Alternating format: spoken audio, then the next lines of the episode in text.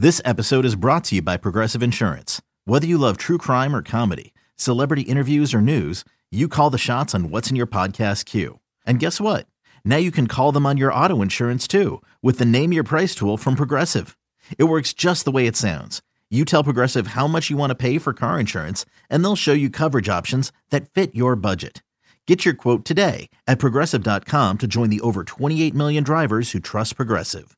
Progressive Casualty Insurance Company and Affiliates. Price and coverage match limited by state law. You could spend the weekend doing the same old whatever, or you could conquer the weekend in the all-new Hyundai Santa Fe. Visit HyundaiUSA.com for more details. Hyundai, there's joy in every journey. It's time. It's time. It's time. Time for the hard hitting analysis you won't find anywhere else. Here's former Super Bowl winning scout Bryan Broaddus and Bobby Belt. 10, 5, victory! Cowboys win! This is Love of the Star. Star. The Star. Welcome to the Love of the Star podcast. I am your host, Bobby Belt, Dallas Cowboys insider for 1053 The Fan. Joined as always by my co host, Bryan Broaddus, also from 1053 The Fan. He is co host of the G Bag Nation Monday through Friday, 2 to 7 p.m., and also a former Super Bowl winning NFL scout. Bryan, how you doing, man? I'm doing excellent, Robert. Thank you very much. Good being with you as always. Yeah, and we got some uh, good news. You guys are are just overwhelming us with your support so far. We were we got a couple emails from from the big bosses, and they're they're very happy about how you guys are tuning in, and so we appreciate all your support so far. We've got a lot of great stuff coming for you guys as we get into training camp. Uh, and, and get closer to the season when there's some more of this stuff that we can dive into and, and some greater storylines. But uh, I don't know about you, Bryan, but I mean, outside of just that, I kind of had a sense we were, we were doing pretty well because we've just gotten such great interaction with people on social media and, and things like that. Well, no, I, that's the that's the thing. You're absolutely right, Bob. I, to me, I people are very passionate about this football team, and anything you could do. Uh, you know, with you being an insider, me being a former scout, and all those things, I, I kind of feel like that we could we could we could do a we can have a different perspective on really what's going on. You know, other than some other podcasts, and there's a lot of great podcasts out there. Don't get me wrong. Sure. But I'm really looking forward to when we can get to two weeks from tomorrow that we'll all be in Oxnard and we can start this this this grind together when it comes to this football team. And, you know, and people are, very passionate about it. And so there was never any doubt in my mind that things were going to work out as well as they, they have. And, and really, it's, it's, we're uh, really lucky that, you know, Cowboy Nation is a super part of this, uh, what we're doing right now. Yeah, absolutely. Very, very uh, thrilled that you guys have welcomed us in and, uh, are, are adding us to your, your podcast playlist. So just wanted to give a quick thank you to you guys right out of the gate there. Uh, the first thing we're going to touch on today, Bryan, is is actually something that our uh, producer here, Peyton Russell, who also works at 105.3 The Fan, uh, something that he had uh, brought up earlier this week, and I thought it was a good one for us to touch on. And it's over under. So what I want to do is I want us to take a look at a few players from the Cowboys and look at their 2021 performance and just kind of figure out on a few narrow topics of their stat line – if we think they're going to go over or under that. And I think we can, you know, broaden that out uh, outside of just the statistical category to what it means that we expect from them this year. And so I think everybody is going to, you know, it has all their questions about Dak Prescott and how he's going to perform this year. And so the first one that I wanted to touch on, I was looking through his stat line. I was like, 37 touchdowns. That that's quite a lot. I mean, if he's over that, then I think you're you're doing pretty well this season. And and so I, you know, I looked at his passer rating, which wasn't so bad, and I looked at a few different things, and I thought, how can we, uh, you know, what's one that might be a good representation of Dak not playing as well last year? Uh, because his stats didn't always seem to indicate how poorly he was playing in the second half of the year. So the one I found was 10.9 yards per completion. And that was tied for the second lowest of his career. He had 11.8 in 2016, 10.8 in 2017, 10.9 in 2018. Then he was gangbusters in 2019 with 12.6 yards per completion and then 12.3 in 2020 before getting hurt. So last year it was a definite step back, and I think you saw that in the way that they were kind of calling the offense. Everything was a lot more short yeah. and intermediate. Um, so that 10.9 yards per completion, do you think 2022 Dak Prescott is over or under that? Yeah, I think it's going to be over that. You know, and I'll tell you what, though, I, have done a lot of you know the uh, the sharp uh, numbers and stuff have come out. You know, the Warren Sharp and his group have come out with all their numbers and things like that, and you know, not so much like the projections, but like where Dak Prescott was at his best and where he was at his absolute worst. And if you want to really know what Dak Prescott is, you know, there was some problems with him as far as uh, I think because of the calf, I think because the worry because of the, you know, the ankle and stuff like that. I, I think those were all issues for his numbers throwing on from with mobility or for movement you know, wasn't as good as what we've seen in those previous years we were talking about in 2019 and 2020. So, you know, I, I, think that like if you look at his stuff like intermediate or the middle of the field, it, the numbers weren't really particularly great for that. But where he was great was down the field, the deep balls. Like he was the fifth best passer in the league when it came to those numbers. And so I, I see them, you know, taking advantage of some of those things. But I think a healthier Dak Prescott, you know, will. The, I think the mobility numbers, the throwing on the move, I think you know, working the middle of the field will be a little bit better for him. And I, I, I see him. I, I think you're going to see the the 2019, the 2020 type numbers where it was uh, a 20.6 and, and 20 point, or excuse me, 12.6 and then uh, 12.3. And, and I guess, you know, I, I kind of mentioned that it felt like they were, and I don't know uh, what your thoughts are on this. Do you think that was because of the injury that it seemed like the yeah, offense was really playing? Because yeah. Kellen Moore definitely was calling things, uh, you know, he's calling a shorter passing game than in years past. Yeah, I think he was calling things a little bit more conservatively when you look at, uh, you know, when you look at that, uh, you know, and, and maybe it was about – it was maybe it's more about you know trying to protect Dak, mm-hmm. you know, and in, in, in, some of these uh, some of these situations where you know let's not make him have to move around in the pocket. Let's not make him have to you know do these you know do these uh, these things where it might put him in harm's way. So I, I kind of feel like though you know Kellen Moore, Mike McCarthy, they need to go back they need to go back to pre injury Dak in order to, I think, make this team have some offensive success. Next one for you here. Another guy on the offense who there's been a lot of discussion about. That's Ezekiel Elliott. And his is pretty basic. I think we're just looking at that 1,002 rushing yards, which, uh, you know, he got basically because they decided to play him in that last game against Philadelphia and really, you know, feed him the ball at the end. Otherwise, he may have been in jeopardy of not reaching that thousand yard rushing mark. Now, obviously, we know he was dealing with the injury last year, the knee injury, and that really slowed him down. He'd started off really, really hot the first four weeks of the season. Uh, a thousand two rushing yards, though. You think Ezekiel Elliott goes over or under that in 2022? You know what? I'm going to say with the questions that they have a little bit with the offensive line until they get that established. You know, it was a struggle to get where he got, but man, he was banged up I feel like though that the offensive line will be better. I think they'll be once they figure out what's going on at left guard. Right tackle is still going to be a struggle for me, I, and I I get it.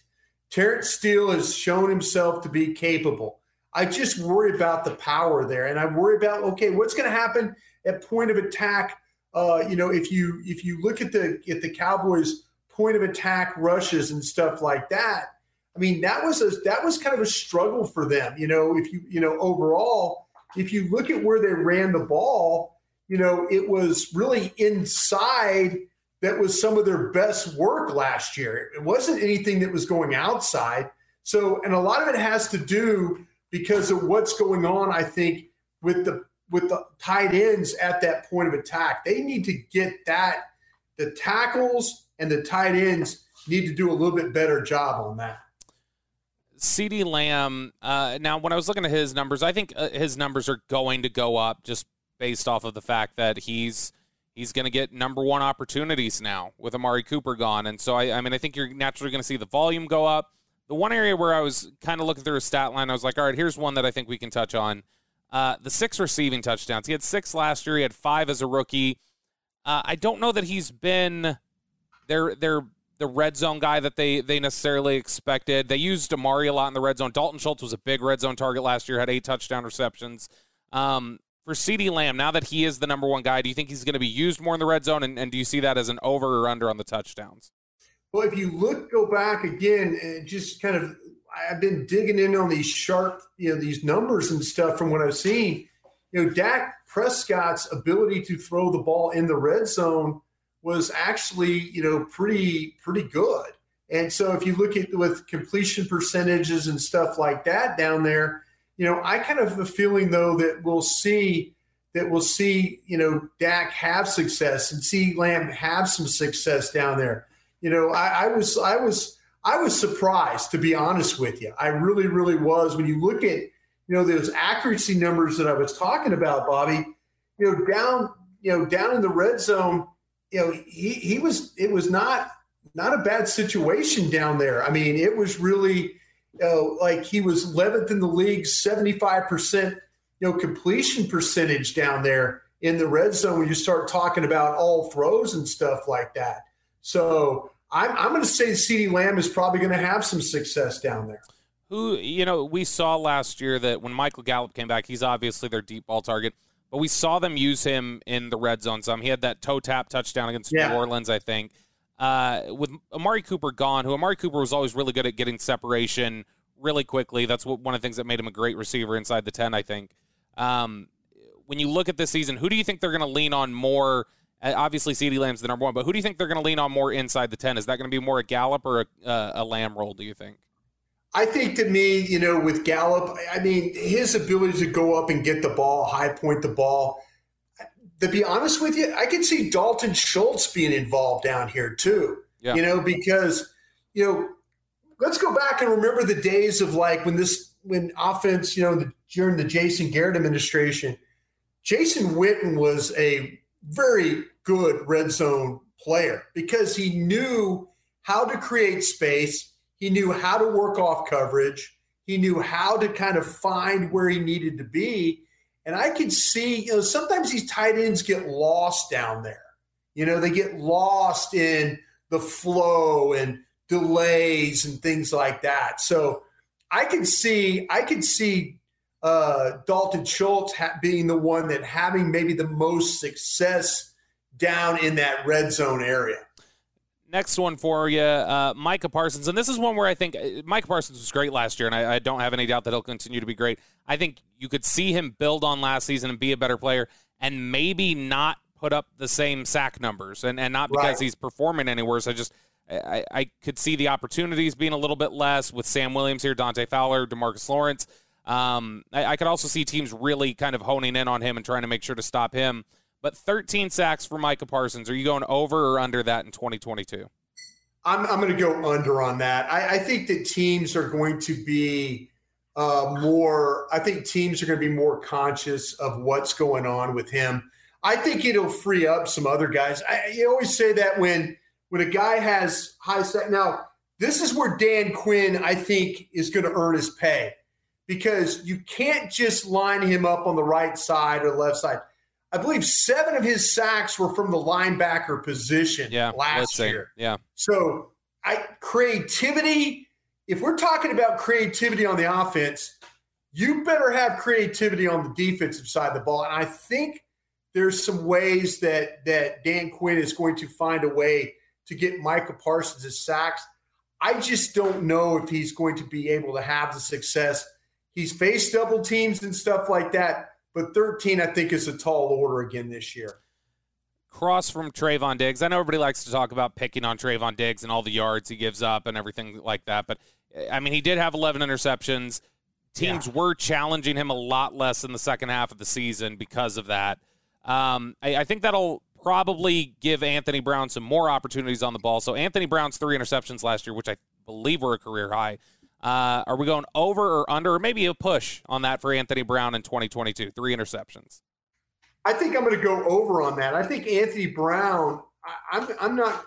I'm I'm buying Anthony Brown because I kind of feel like I kind of feel like when you look at Anthony Brown, you know, other than the first game and other than that that Thanksgiving Day game against the Raiders, I felt like Anthony Brown was outstanding, and it, it, whether you like Pro Football Focus or you know all that stuff, you know, I think that you know that might be something that you know they say, hey, well, time's thrown at him, you know, his ability to stay in position, you know, all these metrics that they like to measure these defensive backs on.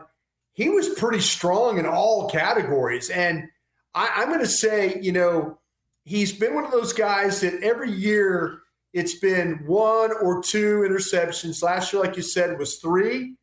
I could see him being in position where maybe he's a guy that gets somewhere between four and six interceptions just because I think that he's one of those guys that is a outstanding player in that way. I think he I think he's got really good ball skills. I think he plays really tight coverage. So yeah, I, I could see him getting somewhere between four and six interceptions this year now the one that I think may be the most crucial one we've talked about. It'll be the final over under for you. And this was this is a tough one, Bryan. Tyron Smith, 11 games played in 2021. Wow. Are we going over or under in 2022? You know what? I, I the thing that I worry the most about Tyron Smith is you worry about the back, you worry about the neck, which I think he's got that kind of fixed. But the problem that he the problem that he struggles with is that again, that people falling on the ground around him. You know, he can be blocking, then all of a sudden, you know, uh, Tyler Biadasz gets knocked to the ground, or or or you know, Travis Frederick, or not so much Frederick, but we'll see what happens at the left guard spot. And all of a sudden, there's there's bodies on the ground, and then he gets rolled over on. I think that's where there's been some problems, to be honest with you. I'm going to be optimistic, and I'm going to say we get over 11 games. I don't know. That yeah, be, I think so too. I, I don't know that it'll be so more too. than like 13 or 14, so but I, I, I do think, think so that too. I do think that he'll play over. Uh, you're listening to the Love of the Star podcast. I am Bobby Belt, joined as always with my uh, co-host Bryan Broaddus. Uh, the Love of the Star is an Audacy podcast. You can find it on the Audacy app or wherever you get your podcasts.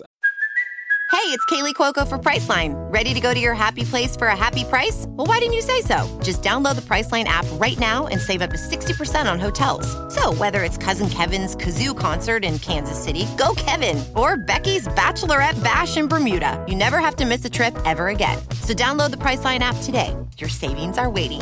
Go to your happy place for a happy price. Go to your happy price, Priceline. When you need mealtime inspiration, it's worth shopping Kroger, where you'll find over 30,000 mouthwatering choices that excite your inner foodie. And no matter what tasty choice you make, you'll enjoy our everyday low prices, plus extra ways to save, like digital coupons worth over $600 each week. You can also save up to $1 off per gallon at the pump with fuel points. More savings and more inspiring flavors make shopping Kroger worth it every time. Kroger, fresh for everyone. Fuel restrictions apply. Uh, okay, Bryan. Next, I want to cover a little bit of a rundown of, the Cowboys' record this season. I, I want to do it a little differently, though, instead of just going game by game. Uh, since you know we, we, we, have some time limitations here, I, I just kind of want to look at them in, in, blocks throughout the okay. season. And so we're going to go by month here, and then by the end of it, we'll we'll take a look and see where we have them uh, as their record. The Cowboys open the season obviously at home against Tampa Bay. They're then at home against Cincinnati and then they've got a road game against the Giants.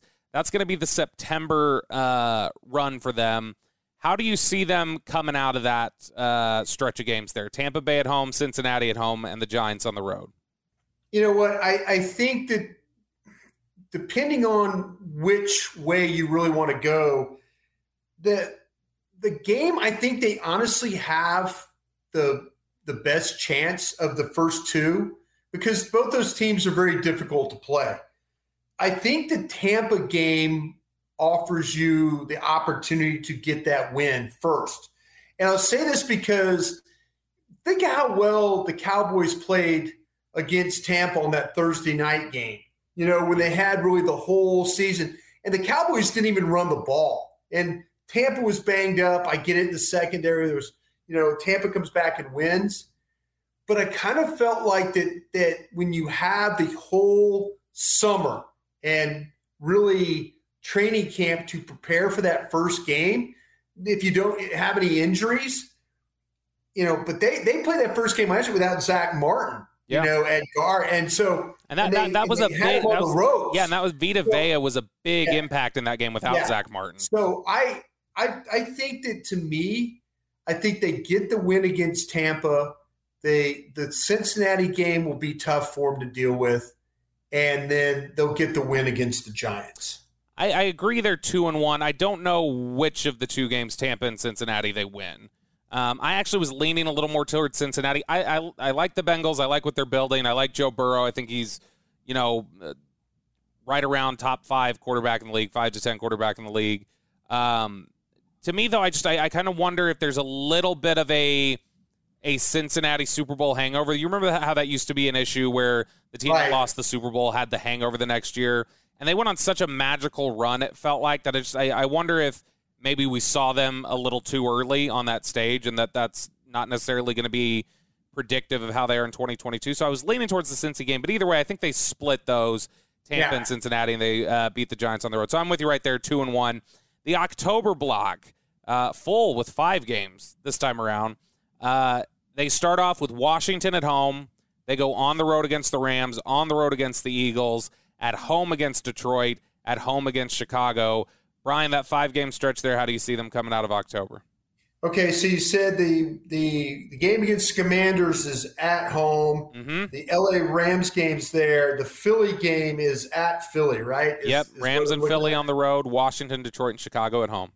Yeah, I, I kind of feel like once again I, the the I could see them having a problem. I like the I like the fact of them beating the Commanders. I think the Rams is a loss. The Philadelphia game could be a toss up either way. The fact it's in Philadelphia, uh, I kind of feel like that that will probably be an L right there. And then give me W's against Det- uh, Detroit and Chicago. So you got three and two. Yes. Okay, so I look at this and I feel good again. I, I feel good about Washington, Detroit, and Chicago at home. I think that those are all easily winnable games. The Rams, yeah, I, I- I think that that's going to be a tough matchup for them just because the Rams are incredibly talented. They're very deep. Um, that that's going to be tough going on the road, even though LA has not proven to be, you know, this incredible home field advantage for the Rams. The Philly game, I think you're right. That that's a little bit of a question. I, I'm going to go ahead and, and put my faith in them beating Philly on the road, though. Okay. And so Yeah, I, the, the, the Philly games. I think. I think actually all division games are not going to be these walks that we've seen like last, year, yeah, running I through. think. I, I think it's going to be very competitive football. Uh, whether and and even tougher when you have to go to these other venues uh, to the the visiting venue. I think that that's a, a, a good call there. I, I, I would just I lean. I think these division games are going to be a lot tougher for them this year, but I'm going to lean that they win that Philly one.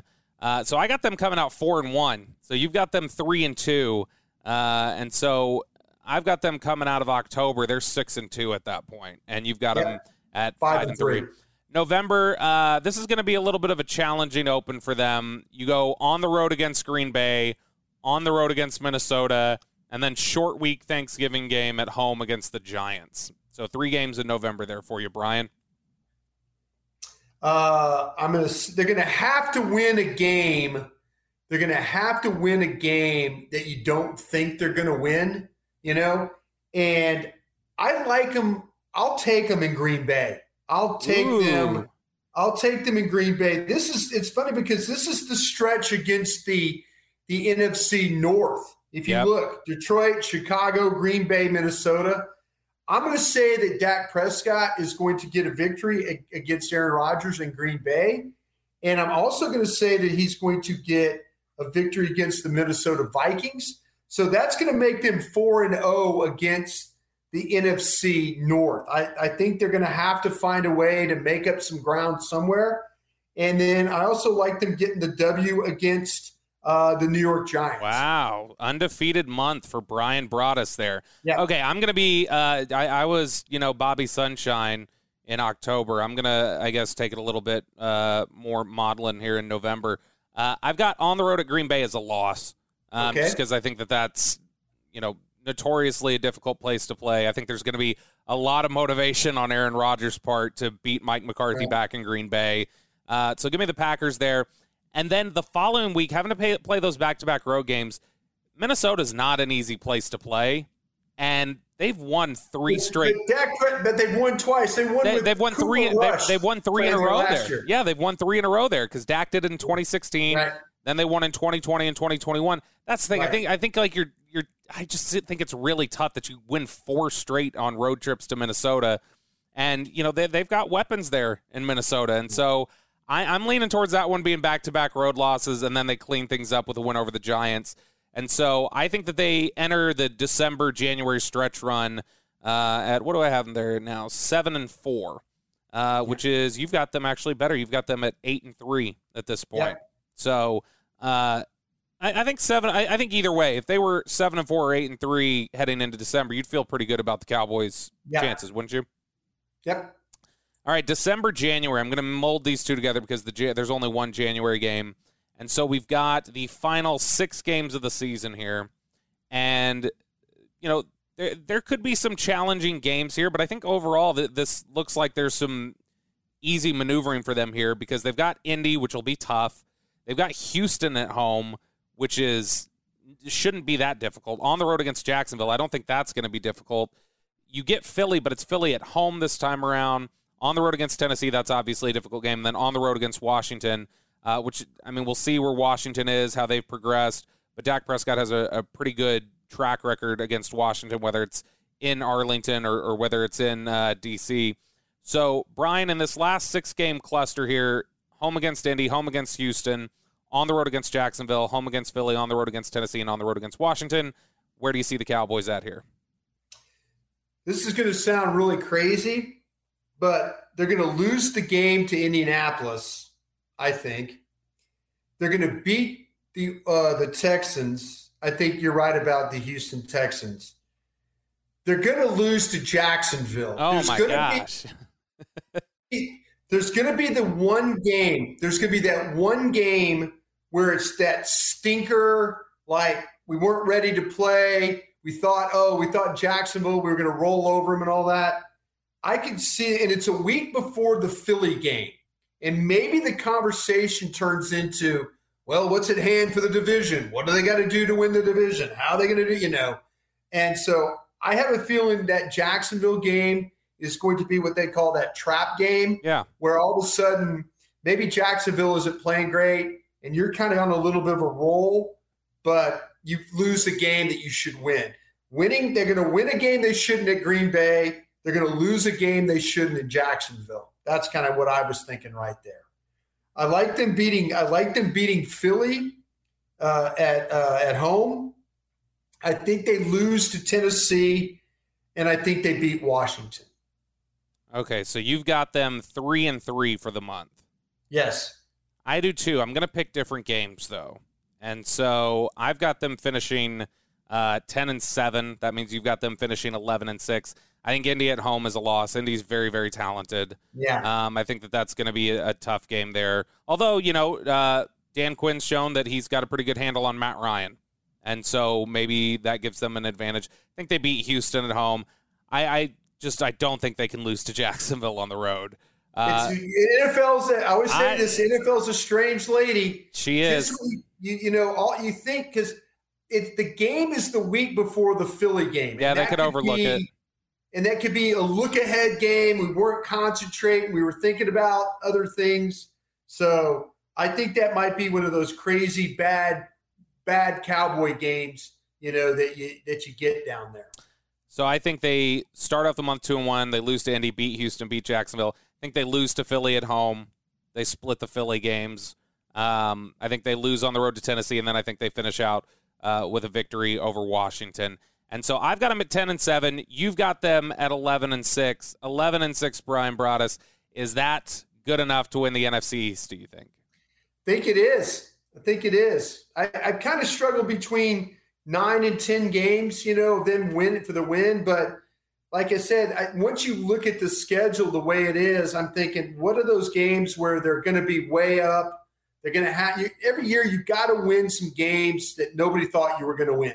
Sure. You know, I mean, going beating Tampa Bay, uh, beating uh, beating Green Bay, winning in Minnesota. You know, you're going to have to win some games along the way that uh, you know people didn't think you were going to win. But then again, that also leaves you open to maybe losing a game that somebody thought that you might not lose, and that's why I think that that Jacksonville one could be a little bit crazy for you. Absolutely, and I think at ten and seven, even I still think that might be enough to win the division for you. I know ten and seven is going to be close. I mean, I think eleven and six gets it done because I think that I think that uh, that Philadelphia could damn well be ten and seven. You know, I, I, think the division is going to be close. I really, really do. I do. I do too. I do think there's been a little bit of an overselling of how hot everybody thinks Philadelphia is right now.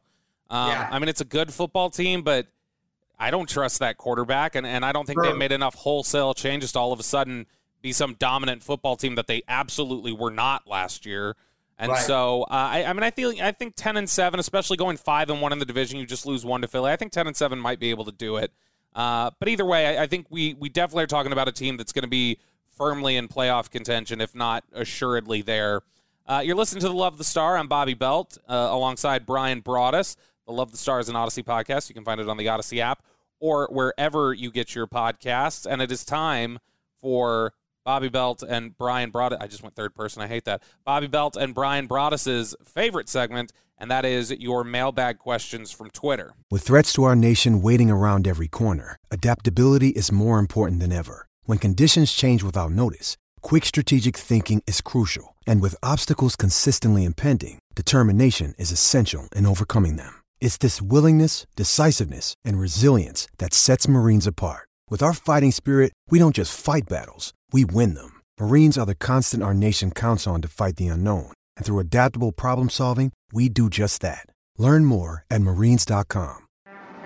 What up, y'all? It's your boy Danny Green, three time NBA champ. You either rooted for me or rooted against me. Join myself and my co host Harrison Sanford on the Inside the Green Room podcast. It's a podcast that brings you never before told tales from the locker room to candid interviews with basketball legends to breakdowns of what's happening in the NBA right now. Whether you're a diehard fan or casual about your hoops, this podcast brings you the game like never before. Follow Inside the Green Room on the Audacy app or wherever you get your podcasts. All right, Bryan. So our first question is coming from Astute Fanatic on Twitter. And I thought this was kind of an interesting exercise that we can get into here. He says, Who on the team has the highest trade value of the players the front office would consider trading, i.e., not CeeDee, Dak, Parsons? So I think that that's interesting because obviously, yeah, they're not going to trade Dak. They're not going to trade Parsons. They wouldn't trade Diggs. But I think even some other guys, like, uh, I don't believe they would want to trade Terence Steele, even. Even if they did give him some competition and move Tyler Smith over there and play in right tackle, I think they know Ty- Tyron Smith's time is short. So even though there may be better players on the roster, I don't know that they would be as willing to trade a guy like Terence Steele. But I kind of wonder in an offensive line starved league, Terence Steele stepping up the way he did uh, in recent years and being as cheap as he is and as controllable as he is for the next little bit, I kind of wonder what you could get in return if you did decide hey, we can start Tyler, Tyler Smith at right tackle, Tyron at left, and we can move on from Terence Steele. I kind of wonder if you could get some good compensation for him. What kind of compensation could you get for Tyron Smith? I so you know I've been talking about this with you for for two three years. Because I, I know because I know for fact like my gang of seven, you know I've asked them what could you get for Tyron Smith? Yeah, and like two teams told me a two, couple teams told me a three. Another guy said, ah, he's probably a fourth round guy right now with how banged up he is.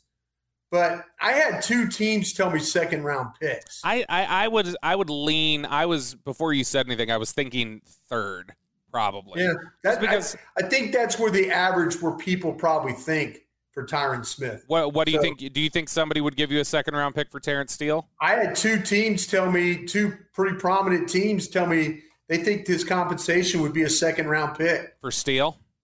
Uh, no, excuse me, Tyron Smith. What, what do you think Terence Steele could get you? Do you think you could get a uh, second uh, from a team for Steele? Because- oh, I know one team. I know one team that thought that that that that Terence uh, Terence Steele was better than La'el Collins. Yeah, that they like. This was a team. This was a team that played Dallas during the year, and they got to see Tyron Smith or Smith, uh, Terence Steele play, and they up close, and they thought he was better than La'el Collins. So that that's is that feasible then? Terence Steele a second? You think he could a second? Young, Oh, I, controllable. I don't know if it's a second. I, It I, just- I think you might be able to, Bryan. Yeah. it's an offensive I- I- line star of I the don't know league. about that. if you're getting a, if you're getting a two, two and a three from Tyron Smith, I, I man, I, I don't know. I Who I uh, would say I would say I would say maybe I would say maybe a fourth on that one. Okay.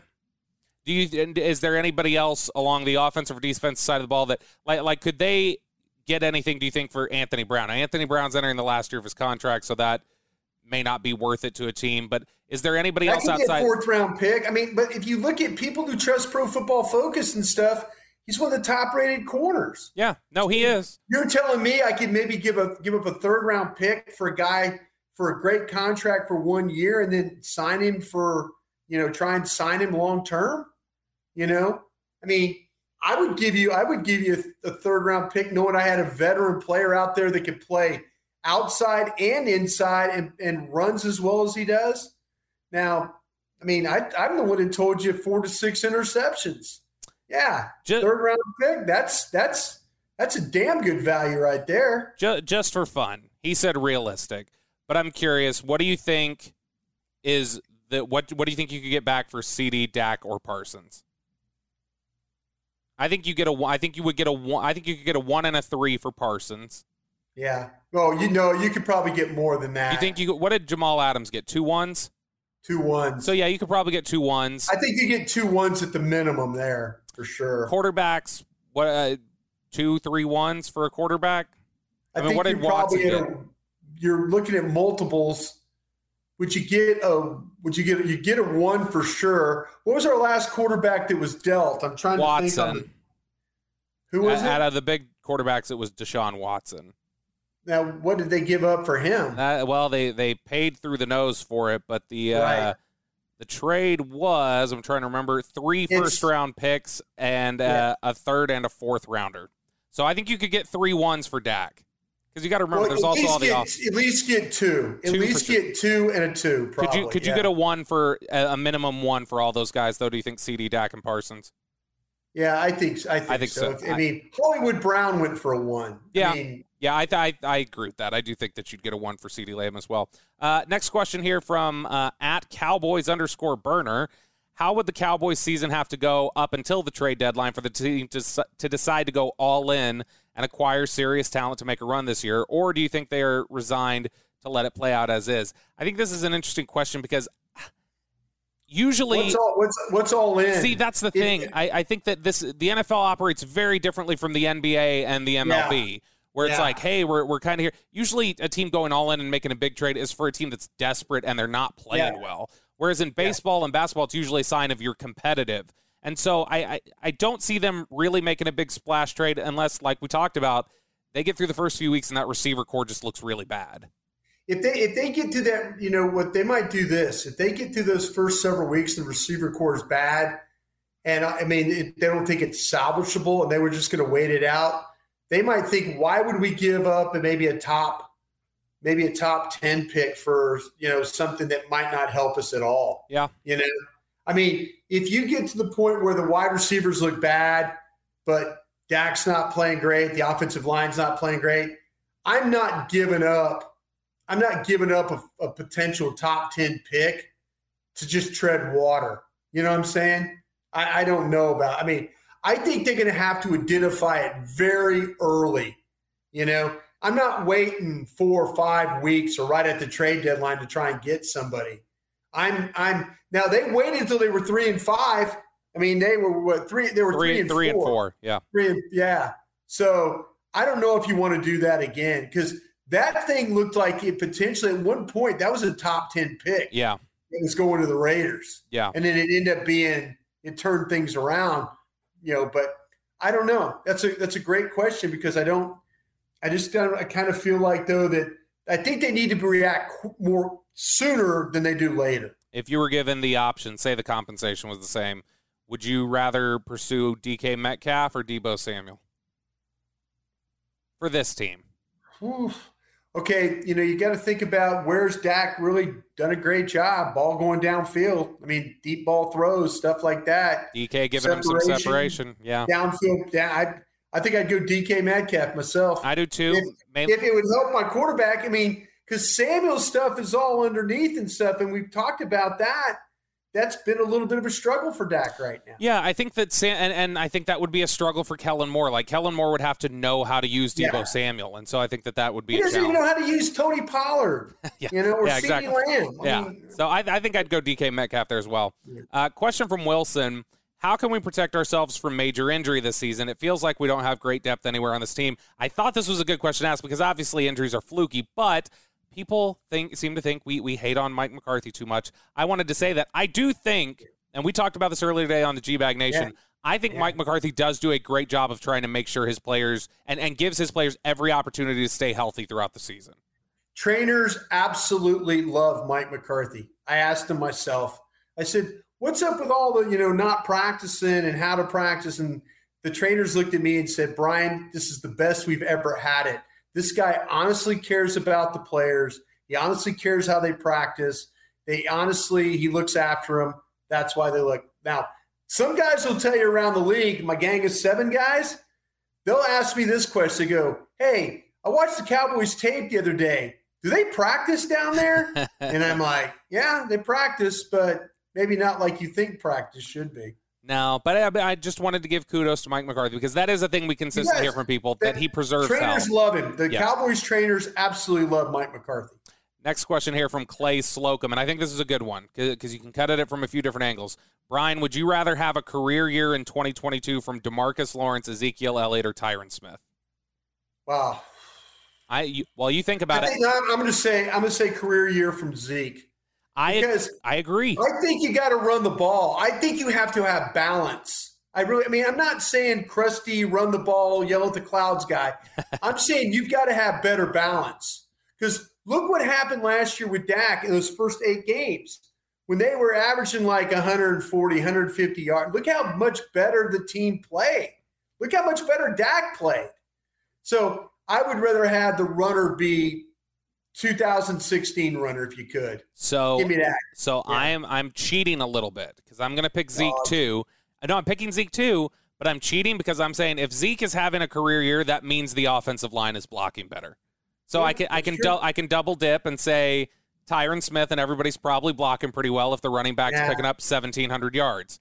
So right. that's how I'm cheating there, and I'm going to say Ezekiel. But I honestly think if you got a career year out of any of those three guys, DeMarcus Lawrence, Ezekiel, Tyron Smith, yeah. not only would you be happy, you will be a better football team this year than you, you were last year. Absolutely, absolutely. Uh, question from at Luis underscore Moreno 85.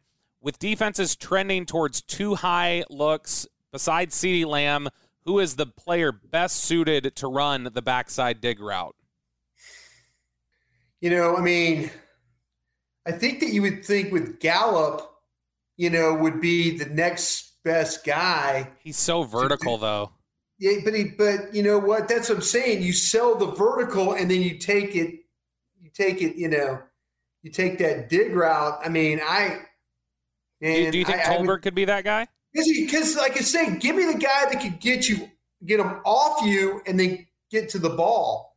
I think that I think that's I think that's Michael Gallup. But the problem is, Gallup will fight the ball sometimes, man. Yeah. He yeah. will fight that ball. I mean, he so it's not Terrance Williams bad fight it but you'll see him fight it a little bit. Yeah, it, it, it, happens occasionally, and he's improved on that over the years. His rookie year it was really rough, and and that's progressively gotten a little better, but yeah. it's definitely still a fight for him. Do you we'll see with Tolbert? We I, might be Tolbert. I, I you do, know, I mean, you know? am I crazy, Bryan, for thinking? And I understand it's a it's a, a big ask, but and this is not a slight to Michael Gallup at all. I think Michael Gallup's a really good player. I think. Jalen Tolbert has a realistic shot to have a better career than Michael Gallup. I think Jalen Tolbert's really, really talented. I, I, I don't I, I, I think there's some special qualities about about Gallup. I think there's some absolute special qualities, but I'm very fascinated to see what Tolbert can do. I really am. Last question here from Joe T. And he asks, and this is a loaded question, Bryan. In your opinion, what's the number one reason we have been in a 25 year drought and how can it be corrected? I was very, very critical of Jason Garrett for 10 years. Mm-hmm. And so I don't think they've hired the right coach, and I think that's hurt them. I think that you know they went with one coach way too long, and they then they didn't take the chance or the or they didn't take the opportunity to interview a guy after him. They just what did they you know they talked to two guys, one guy, and that was it. You know where I felt like they could have dug in a little more and but we'll see. We'll see. You know, now they got Dan Quinn in the building. That they know him. We'll see what the Sean Payton situation leads to be someday. You know, maybe, maybe not. But I think that really, if you look at overall, I think coaching has held this team back in a lot of ways. And maybe, maybe this wasn't always the toughest team, too. Yeah. Maybe this wasn't always the most physical and toughest team. You know, I thought in 2014 when they ran the ball the way they did, they were a really physical team. You know, with DeMarco Murray, and then but their defense wasn't any it was good. Bad. It was a bad defense. Bad defense. So I kind of wish that they get back to that 2016 with Dak, help him have the running game, be physical, defense plays well, you know, and they can win some of these games. But I think I think going with Jason Garrett as long as they did might have you know that's that's 10 years, yeah. right? Yeah. 10 years. Honestly, so honestly, I, like I said, I think it's a little bit of a loaded answer because I think you have to look at it segmented. Like I think that the the first, you know, several years of that drought, it's obviously a lot of front office mismanagement and, Sure. and there was poor drafting and there were there were all those issues. And then I think that you know when you transitioned over, Bill Parcells was the right coach for the right time, but I, I mean I think that there were ways that he held them back near the end of his tenure. Yeah. Um, and then I think that you know, honestly, their best chance, I think, for uh, a shot at the title was. I know everybody complains about 2014, and man, you could have beat Green Bay and everything like that. Oh. I think the 2017 was so so good, and and they really they blew that opportunity. Greg Ellis told me that uh, he came back after his retirement a few years later, and he was talking to Tony Romo on the field, and they were just both still heartbroken, like 10 years later, talking Yeah. about man that. you, that's, you, are right. You can go all the way back. Like when I was here for the Dave Campo administration, it was bad. That was mismanagement, bad front office mismanagement. Parcells cleaned things up. I think they had a little bit better direction of what they wanted to go. Putting Will McClay at, uh, in, in, in the primary chair there to be that guy. I, no offense to Tom Ciskowski or Jeff Ireland or anybody else, Larry Lacewell that sat in that chair before. But Will has done a really, really good job. He's given him a lot of stability. But I think if you look at really the last like 13 years, there's been there's been some head coaching fault going on right now. You know, They're, they're, That- Eh, eh, eh, let's be honest. Mike McCarthy lied to you his first year. You Yeah, know, I mean, he, he- talked he about you he lied. innovation, I, and I don't need to hear pandemic crap. yeah. Nobody wants to hear that. Everybody was in a bad spot. You had the best facility in the league to handle and keeping your team from getting sick, and your team com- completely fell apart. I get it. Your quarterback got hurt. I get it. But I mean, pandemic plan and all. I mean, I, I hope they have their eyes open there over there now. You know, I don't. This thing turns into nine and eight or eight and nine and doesn't make the playoffs and all that with the roster that they have. I hope they make a change. I really, really do. I think there's going to be big trouble there if they do that. Uh, all right, thanks for your questions this week, uh, Bryan. Thanks so much uh, again for joining me here, and uh, you know I, I I really enjoy doing this with you, and, and soon enough we'll we'll have real football to talk about, not not just uh, you know what ifs and things like that. Yeah, yeah. Well, no, Bobby, and I really I love doing these things with you as well. Uh, I love the questions, the interaction. I hope we educate. I'm really excited. Two weeks from Tuesday, going to Oxnard, you and I chopping it up, watching practice, talking to people. It should be a lot of fun. The podcast, I promise you, will be even better. And we appreciate everybody hanging with us for sure. Absolutely. Hope you guys can stick with us through up into training camp and beyond. We'll talk to you again later this week.